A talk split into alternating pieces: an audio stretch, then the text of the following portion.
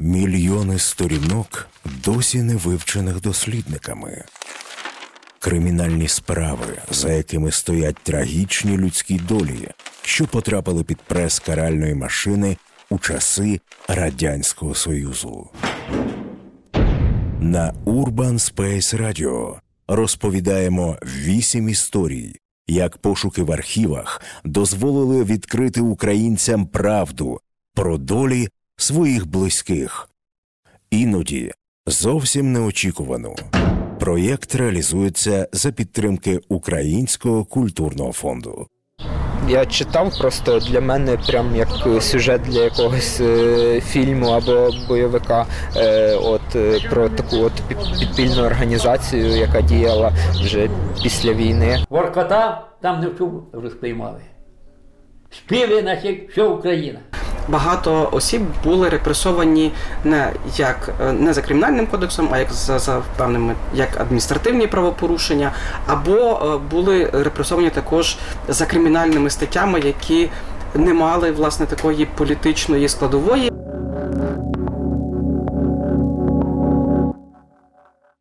В українській історії завжди вистачало проблемних питань, які б викликали бурхливе обговорення. Тема Української повстанської армії звично була серед них. У суперечці народжується істина, і з роками питання УПА стає все більш зрозумілішим українцям. Про її діяльність вивчали, починаючи зі школи. Вулиці, названі іменами відомих повстанців, з'являлися не лише у містах на заході країни, а й в столиці. А в 2019 році парламент надав упівцям статус учасників бойових дій. Державне визнання гарантує для таких людей пільги і соціальний захист. На сьогодні серед нас живуть близько 1000 ветеранів боротьби за вільну Україну. Люди, які у середині 20-го століття взяли у руки зброю проти однієї з найсильніших країн у світі на той момент. І розплачувалися за своє рішення роками сталінських таборів. При цьому не всі засуджені у радянські часи отримали реабілітацію з настанням незалежності України. Декому довелося боротися за те, щоб держава визнала їхній внесок у створення майбутньої України. І для окремих людей цей процес зайняв десятиліття.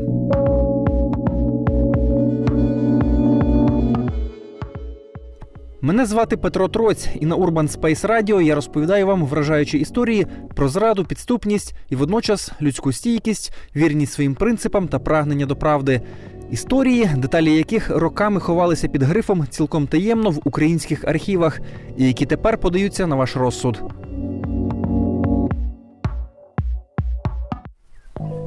Хата 91-річного Андрія Лучки у нижній частині села Переволока неподалік Бучача на Тернопільщині – одна з найстаріших у цьому населеному пункті. Збудували її у 30-х роках минулого століття ще за Польщі. Тоді Західна Україна була частиною цієї держави. Удень тут блаженна тиша, яку порушують хіба сусідські собаки. Та інколи військові літаки, які з ревінням пролітають над хатою в напрямку Іван-Франківської чи Старокостянтинівської авіабаз.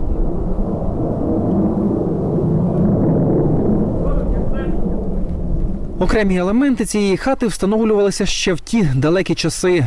Другої Речі Посполитої уже більше 80 років як немає, а вони досі виконують свої функції.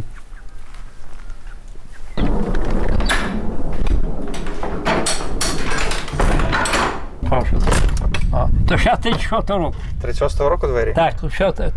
Як тоді зробили, так вони і... Так і є. І замки 36-го року. І цього теж двері 36-го року. І підлога з 36-го року. Саме крізь ці двері тоді 19-річного Андрія Лучку оперативники МДБ вивели, щоб доправити до тюрми у Чорткові. На початку 1950 року вони арештували 10 підпільників Організації українських націоналістів. Вони розпочали свою діяльність у той період, коли здавалося, що боротьба Української повстанської армії поступово затихла. У листопаді 1949-го група підпільників вчинила напад на магазин у сусідньому селі. Отримані кошти вони планували пустити на свою діяльність.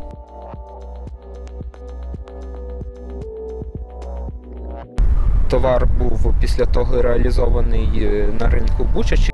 Андрій Кладочний – родич репресованого повстанця. З метою придбати друкарську машинку для поширення пропагандивних листівок. А вже за місяць влаштовують замах у Переволоці. Ціллю обрали найактивнішу комсомольську діячку села.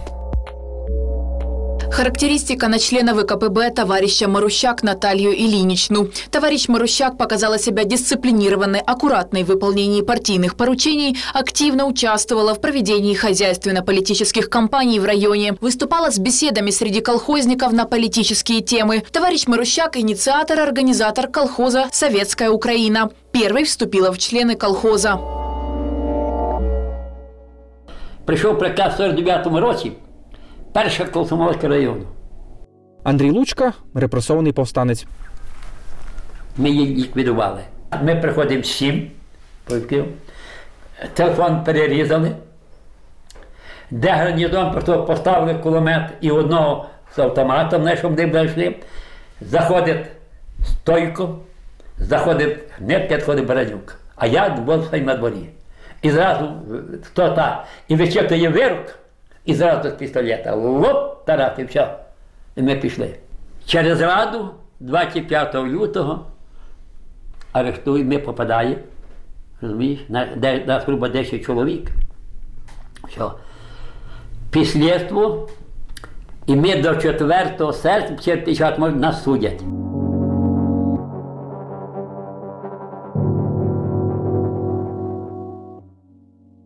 Сам Андрій Лучка під час цього нападу перерізав телефонні дроти, щоб перервати зв'язок із сусіднім Бучичем. Із усіх арештованих підпільників, які були учасниками нападу, більшість були його ровесниками. По справі їх проходило 10 людей. Один з них значився як організатор, він був старший, не пам'ятаю точно скільки йому років, але в результаті він як організатор був розстріляний одразу. Один, здається, його відпустили, визнали невинним, і решту були засуджені до ув'язнення. Інші, крім того, хто був розстріляний, вони були приблизно ось такого молодіжного віку в районі 18-20 років. Сам Андрій Лучка до підпільної роботи долучився не випадково. У його родині були повстанці, тому момент, коли хлопець сам взяв зброю до рук, був справою часу. Уже його дядько, він був членом ОУН ще перед початком війни. І, власне, після того брав участь в Українській повстанській армії, він був вбитий КГБістами. У справі значиться, що в 47-му році восени на цього Лучку Андрія вийшли підпільники унівські. Севдофедір, він був місцевий, також із села Переволоки, і він, як написано у справі, завербував Лучку Андрія у цю новосформовану молодіжну організацію. Власне, для мене також досить цікавим є цей факт, що це вже був 47-й, 48-й, 49-й рік, і війна вже пройшла, тобто здавалося б, що подальша боротьба була безнадійна. До того ж, у його хаті постійно бували повстанці. У хліві господарства облаштували криївку. Сховок зробили настільки майстерно, що його не виявили навіть під час обшуку. Андрій Лучка і зараз легко показує, де і як була схована криївка. Нас була дуже велика криївка. Упа. Її не знайшли. І, значить, ми від поля, до 48 року нас на подвір'ї москаляни було.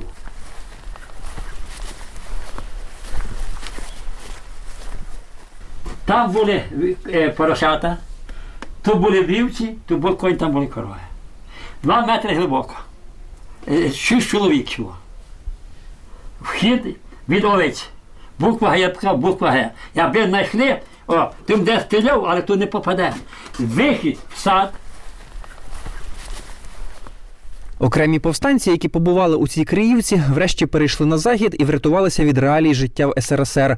Андрій Лучка згадує одного з них, який повернувся до Переволоки уже після здобуття Україною незалежності, щоб сказати дякую за допомогу. Один перейшов і в цій криївці сидів, десь в 94-му або 3-му приїзд до Америки, чи є та ще криївка, що сидів, і мамі приніс шальнову хустину.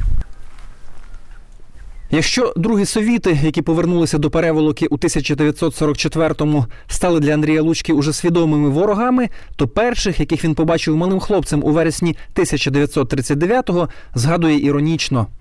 3 або 4 комісари вилізли на танк, а він нам кидає, слухай, ви де виділи, ні? Люди збіглись і починають говорити. Значить, ми прийшли освободити по-русски, знаєте, все навалом.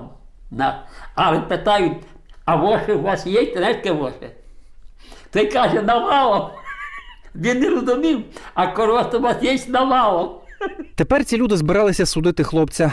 На момент затримання він був повнолітнім, і за ті звинувачення, які висунули проти Андрія Лучки, на нього очікував розстріл. Але в офіційних документах повстанця була дещо інша дата народження, яка його і врятувала. Я 30-го року, 1 квітня. Ну я йду по документах 32-го року. Значить, мене дід записав. А я арештований 25 лютого у нас, в 50-му році. Мені ще було майже місяць і 3 дні. Значить, до 18 років. Я не мав. Нам мені розстріл замінили на 25. Всех 8 по совокупности совершенных ими преступлений на основании статьи 54-1А Уголовного кодекса УРСР заключить в исправительно-трудовой лагерь сроком на 25 лет, с конфискацией всего имущества каждого, с поражением прав сроком на 5 лет каждого. Загалом арештованих повстанців звинуватили по 3 політичних статтях – зрада батьківщині, тероризм та участь у контрреволюційній організації. Вирок вони почули у серпні 1950-го, а вже наступного місяця розпочалась їхня нелегка дорога на Схід. Вересні так, на етап у Львів, не в жовтні прибули в Мордовію. Андрія Лучку судова система СРСР покидала по багатьох таборах. Після Мордовії його перенаправили до Кемерово, де якраз розпочинався видобуток вугілля на Кузбасі. Далі шлях до Воркути, де хлопець і застав смерть Сталіна. Тоді оголосили амністію тим, хто мав термін менше за 5 років. За участь у Воркутинському повстанні влітку 1953-го його перенаправили до міста Володимир, у тамтешню тюрму для особливо небезпечних злочинців. Термін за повстання дали невеликий. Намалювали, я чую, рік, господи, слава, що таке рік? Тобі дають битову статтю, то вже в політичку не ходить стаття. А як ти вже влагу зробив, то тобі давали битову статтю. Ти як відсидів політичну, то і тоді битову відповідали, розумієш? Вже влагу не давали нікому політичних. Після року у Володимирському централі Андрій Лучка знову повернувся до Воркути. У 1956-му йому оголосили амністію, але залишили працювати на одній з чисельних тамтешніх шахт. Розповідає, що в той час у Воркуті було так багато колишніх в'язнів з України, що він почувався мало не як вдома. Воркута там не вчув розприймали. Спіли, наче, що Україна.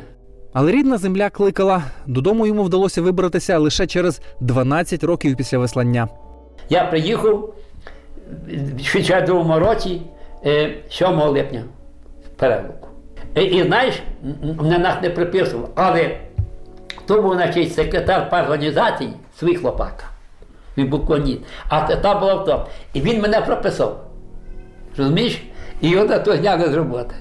Уже удома він працював електриком, а після здобуття Україною незалежності став одним із активістів місцевого братства ветеранів УПА.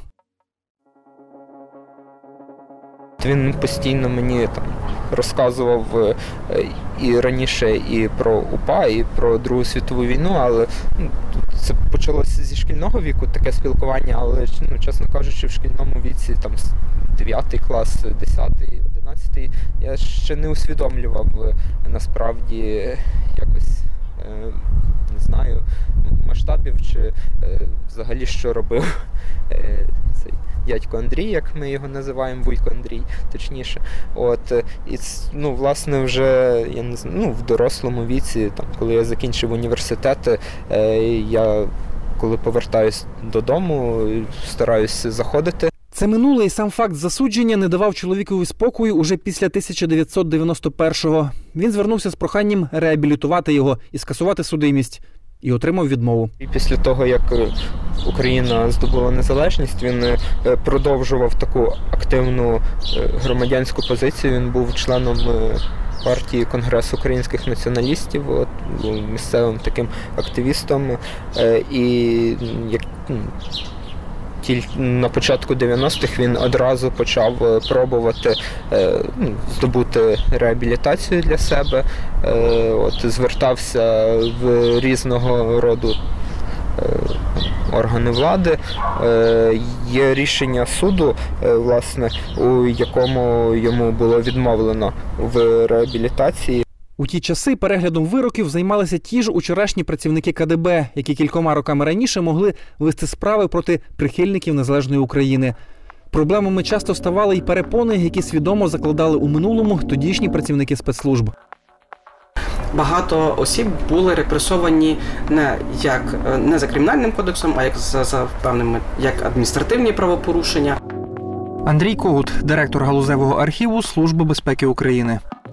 Або були репресовані також за кримінальними статтями, які не мали, власне, такої політичної складової.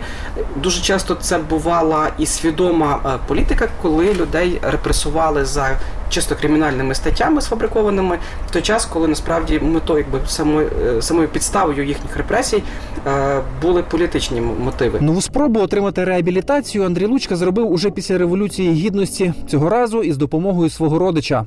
Після Євромайдану він вирішив це спробувати з новими силами. Власне, під час одної з поїздок додому я зустрівся з ним. Він попросив передати лист в Києві. Здається, він просив тоді до Юрія Шухевича, який був депутатом.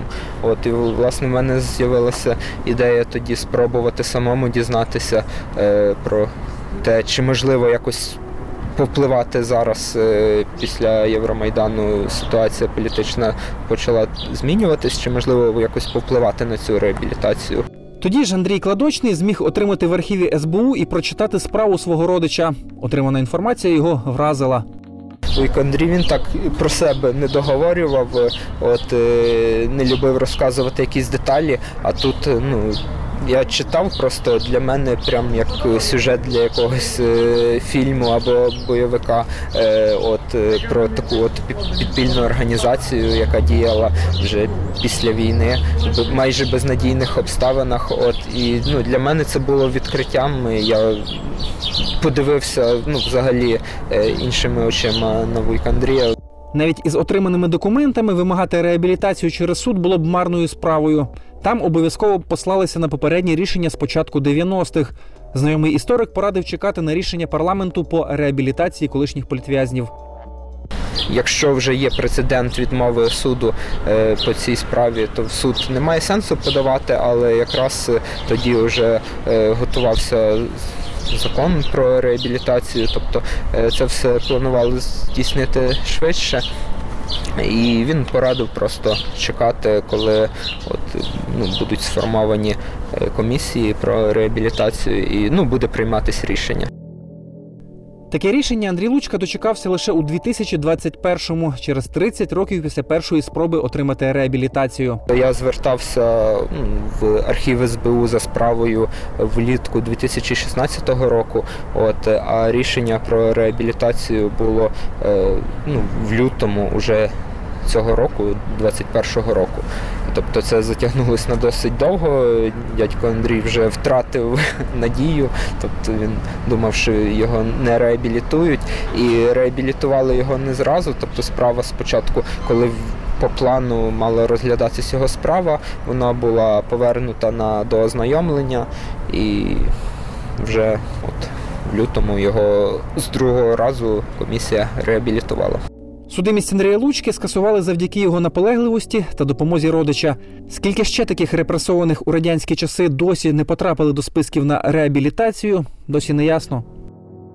Звичайно, що це неприємно і на якомусь рівні не розумієш, чому так відбувається, але все-таки, якщо подумати тверезо, ми хоч і здобули незалежність, але продовжується, зараз на сході України продовжується російсько-українська війна і продовжується війна за таку нашу ментальну незалежність, тобто багато людей в тих самих судах при владі, вони мислять із цими радянськими штампами і це попри те, що реабілітація сталася так пізно, все-таки я вважаю це перемогою. І насправді я захоплююсь з цим духом Андрія, який продовжував дійсно безнадійно, по суті, боротися, звертатися постійно в якісь органи стосовно цієї реабілітації,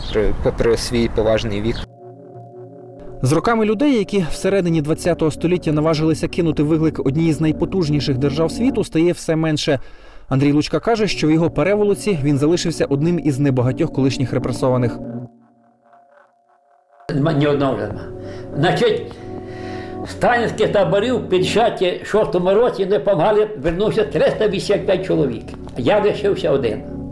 І ще є одна яка жіночка, і ще так, то все повимерло. Але попри поважний вік, чоловік і далі веде активний спосіб життя. Легко може зібратися і поїхати до сусіднього Бучача по справах. І навіть у 91-річному віці спокійно читає без окулярів. Хто такий ти, хлопчику маленький? Українець молоденький. А хто ти, дівчинка маленька? Українка молоденька. А в якій живе державі? Незалежній Україні. А який герб твоїй державі? Триб золотий у славі. А що для тебе Україна? Моя рідна батьківщина, як здобути її воля, в боях лютих серед поля. А хто боровся за Україну? Весь народ в тяжку годину. Я вважаю, що без окулярів найдивніше. Розумієш? То мене вчили втрачати в руці, от нас ціла шахтянка жінка, оцей деколог. І чи не найбільше шкодує, що на старості літ залишився сам, без нащадків? Після повернення з таборів чоловік так і не створив родину. Самі страшні роки – то є старість і самотність. Вічу. У родині ратушняків з Вінниччини завжди було багато дітей. Від радянської влади постраждали одразу кілька поколінь, і часто більшовики не жаліли навіть наймолодших. Як родина хліборобів з Поділля пережила репресії 30-х років та несла на собі ярлик родичів ворогів народу, слухайте уже за тиждень у наступній частині серії подкастів «Стаття 54». Над подкастом працювали команда Urban Space Radio, автор Петро Троць, звукорежисер Антон Вербіцький, редакторка Наталія Патрикеєва.